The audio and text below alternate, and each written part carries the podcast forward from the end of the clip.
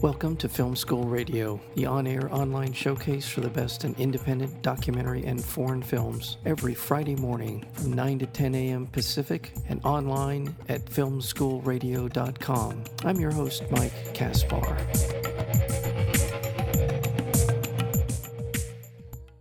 Set in Los Angeles in 1998, Pink Skies Ahead follows Winona, played by Jessica Barden, who, after dropping out of college and moving back home to live with her parents, is diagnosed with an anxiety disorder. Skeptical of her doctor's opinion, she hasn't had panic attack after all. Winona carries on her lifestyle as usual. Only only when things begin to truly unravel does she reluctantly decide that things could be not as she wants, but as they are. The film is called Pink Skies Ahead, and we're joined today by the director as well as the writer, and that would be Kelly Oxford. Kelly, welcome to Film School Radio.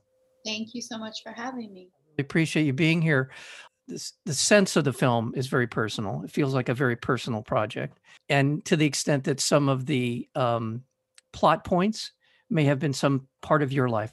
How do you go from being a novelist and essayist to saying, I want to turn what I've done into a film? I mean, what, what was that process like for you?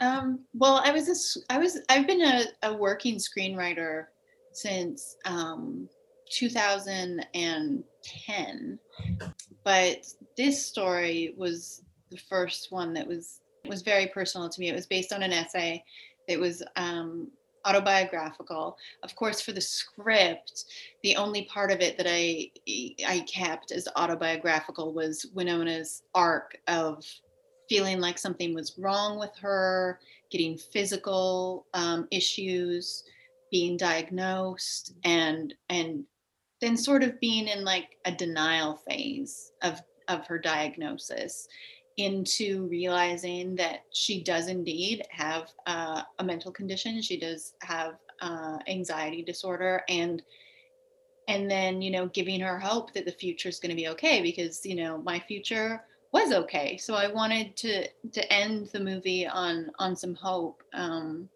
that things were going to be okay, even though she was taking a different path from maybe her friends or other people.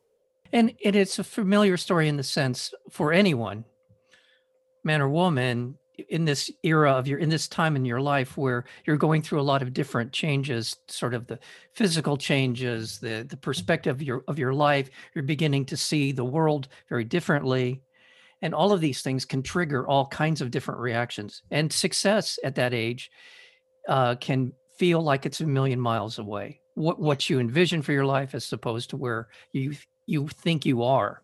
Right. So all of those things come into play in this film, and I think what really kind of separates this film from a lot of films that have taken on subjects like this is how grounded the film is and the characters are, particularly the parents.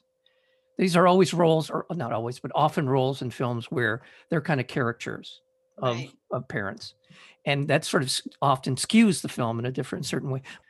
I thought mm-hmm. tonally you really captured something that's very relatable and i'm uh, just curious how important it was to find the, sort of the the center for these very important characters in the film. Yeah yeah for sure. I wanted to you know portray the parents as as i mean i'm a parent and i don't think if i wasn't a parent i wouldn't have been able to write the parents the way i wrote them. You know parents are just people that are a little bit older and have kids. So these parents you know they have they have their own life you know they have their own jobs. They they both have you know um, a relationship that's separate from their relationship with their daughter although they're trying to support her and they these parents do support her you know like the mother is always trying to get her involved and and you know the father gives her a job even though it's a silly job to you know drive him around and maybe file a couple things at the office and and and so the parents were doing what they thought that they could do to to help their daughter but i also gave them their own individual paths. I wouldn't say i gave them arcs at all. I definitely grounded them in in their own character. I think this is one of those things in life that it's really important and you don't realize it until much later in life that your parents are just regular people that if you saw them on the street and you met them you'd form an opinion about them that may or may not be completely accurate but it would but they would be people onto themselves not just that relationship that you had. And that is a, that's a huge life lesson for i think for most people so is to see them as people not just yeah i totally agree with you. And sometimes you know and, and sometimes that happens earlier if you you know if you become a parent young like i did i had that come to jesus moment about my parents earlier than i think i would have if i hadn't had children really young.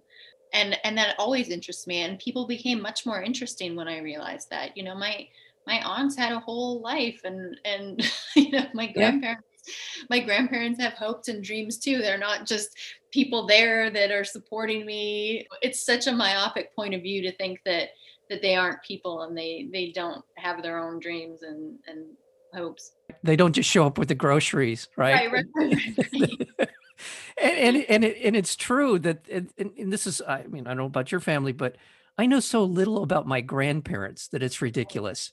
And I, I don't know if it's a generational shift. It feels like this is different now, where where children are or parents are willing to share with their children more about sort of the world they grew up in and yeah. and give them a better sense of themselves. But yeah. my my parents' generation, forget it. Yeah, forget it. I it's, totally agree with you. Yeah, it's you go ahead lot. Yeah, I think yeah. things have progressed a lot. Yeah. Um, for talk for talking and sharing. I mean, I don't think that that my movie would have been made 10 years ago uh, by any means. I think we've progressed a lot in in talking about mental health and yeah. and talking about family relationships and and um and yeah, so so I'm happy about that for sure. Yeah. Well, I want to get, I will get to that. I, I think this is obviously a core part of the story is mental health and about how whatever age you're at, whatever circumstances you find yourself in, it's often difficult to admit that there may be an issue that you may not be as as well um, moored to your to your life and to the people around you as you'd like. And so, uh, and I'm so glad that it's presented the way that this story unfolds. It it takes what I would say is how normal people would react. She is diagnosed fairly early in the film, but also she's been told before yeah. that she has these issues of anxiety. And I, I this is where I want to talk about uh, Jessica Barden. This is a really hard role to pull off to be a young person and then to be able to convey all of the things that she you ask her to do is to be a teenager exploring her life but also at the same time being honest with herself. First of all, the casting of Jessica Barden. How did yeah. she come to the role? But also how you sort of your notes to her on how to play what you wanted out of her. Um, I saw Jessica Barden first in End of the World on Netflix. And she was just such a dynamite actor. I always thought about her. I always thought about how she played that role just so, so deeply, so well.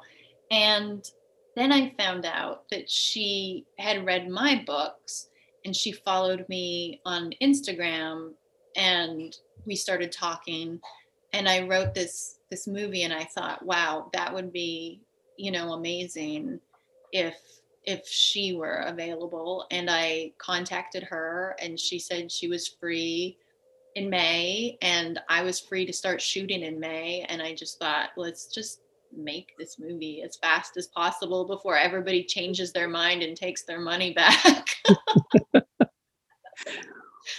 well, I mean, how would you describe her her take on on uh, the part right. Winona? How she, would you? She she deals with anxiety herself. We talked a lot about it. She kind of is the character, you know.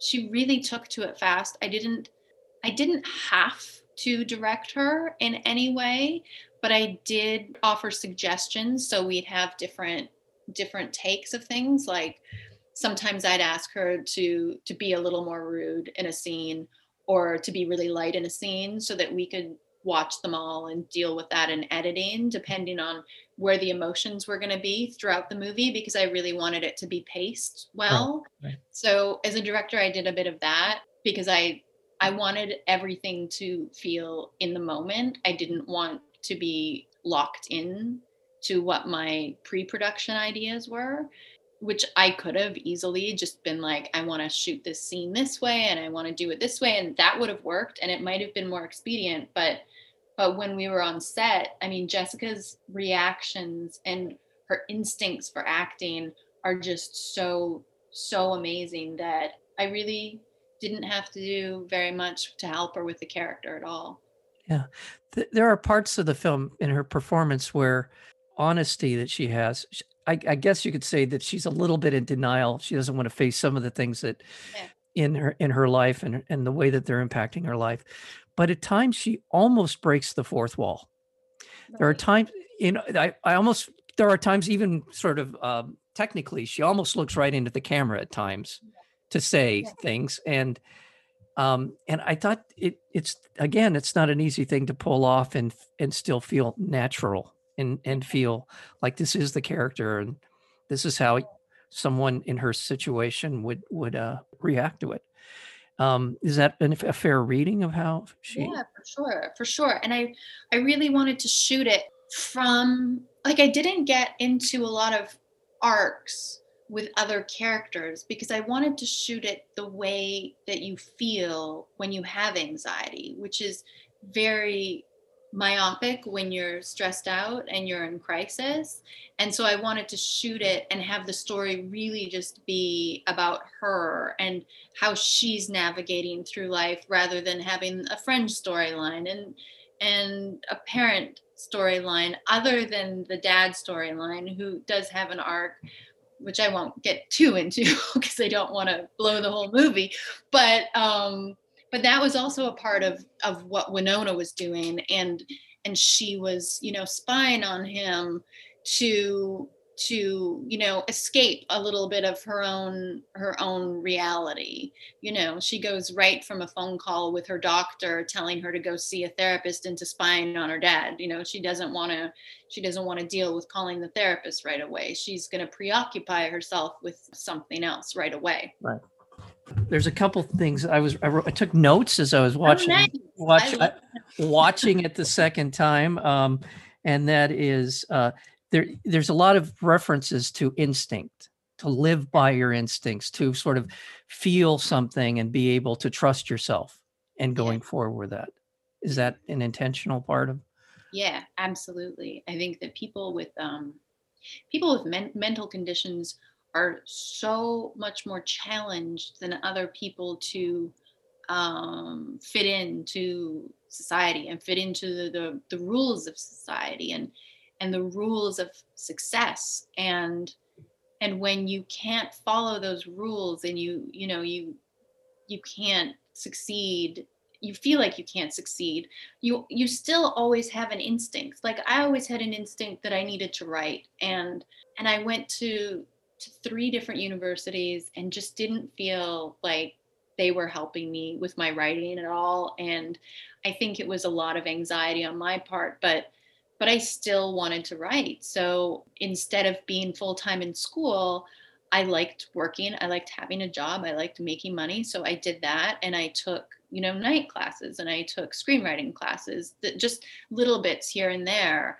And that was my instinct. And it and it worked out for me um, to follow that instinct. yeah So I, I yeah i i was diagnosed with dyslexia right. and and i i rem, rem, i didn't know what it was for a long long time and when i was it was i realized how in sort of instinctual you have to cope and you figure out ways to cope when you're dealing with something like that and i think people who are dealing with whatever it is on the spectrum of autism to asperger's to whatever it might be th- that is where you sharpen those skills Yeah. and i and i think that's how you you survive right and and, Yeah. and absolutely. In the last couple minutes I've got with you, uh, uh, just from, by the way, I want to remind our listener, we were speaking with the director, Kelly Oxford, this wonderful new narrative film called Pink Skies Ahead. I don't think we're going to have time to get into too much technical stuff, but there was an awful lot of people lying on the floor during this. I didn't know if there was a, if there is some message you're trying to send because there's a lot of the, a lot of times people are lying down. I, was there just something about the, Yeah.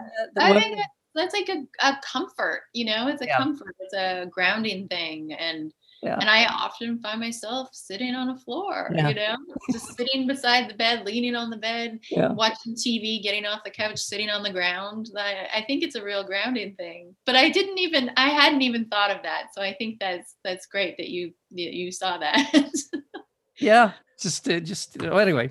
Well i want to i want to congratulate you on the film. The writing the dialogue's wonderful. It really again it feels like this is very much grounded in these characters in the in the way that you would react. And i thought that you got a great cast. You have henry winkler who i just think what are what a sort of rebirth of his career uh, over the last few years. Yeah, barry and now this and others. I every time i see him now i can't wait to see more of him so. Yeah, so great. He's Yeah. really wonderful. Yeah. He really is. There's a lot of people in this film. Lewis Pullman, who I believe is some lineage in the in the entertainment world, uh, Bill Pullman's son, and and uh, Marcia Gay, Mary J. Blige. There's a lot of great people in the film. So congratulations on a lot of levels here, but none not the least of which is a terrific uh, drama and very well done. The film again is called Pink Skies Ahead, and we've been joined today by the director and writer of the film, and that would be Kelly Oxford. Kelly, thank you so much. Thank you for having me. That was great.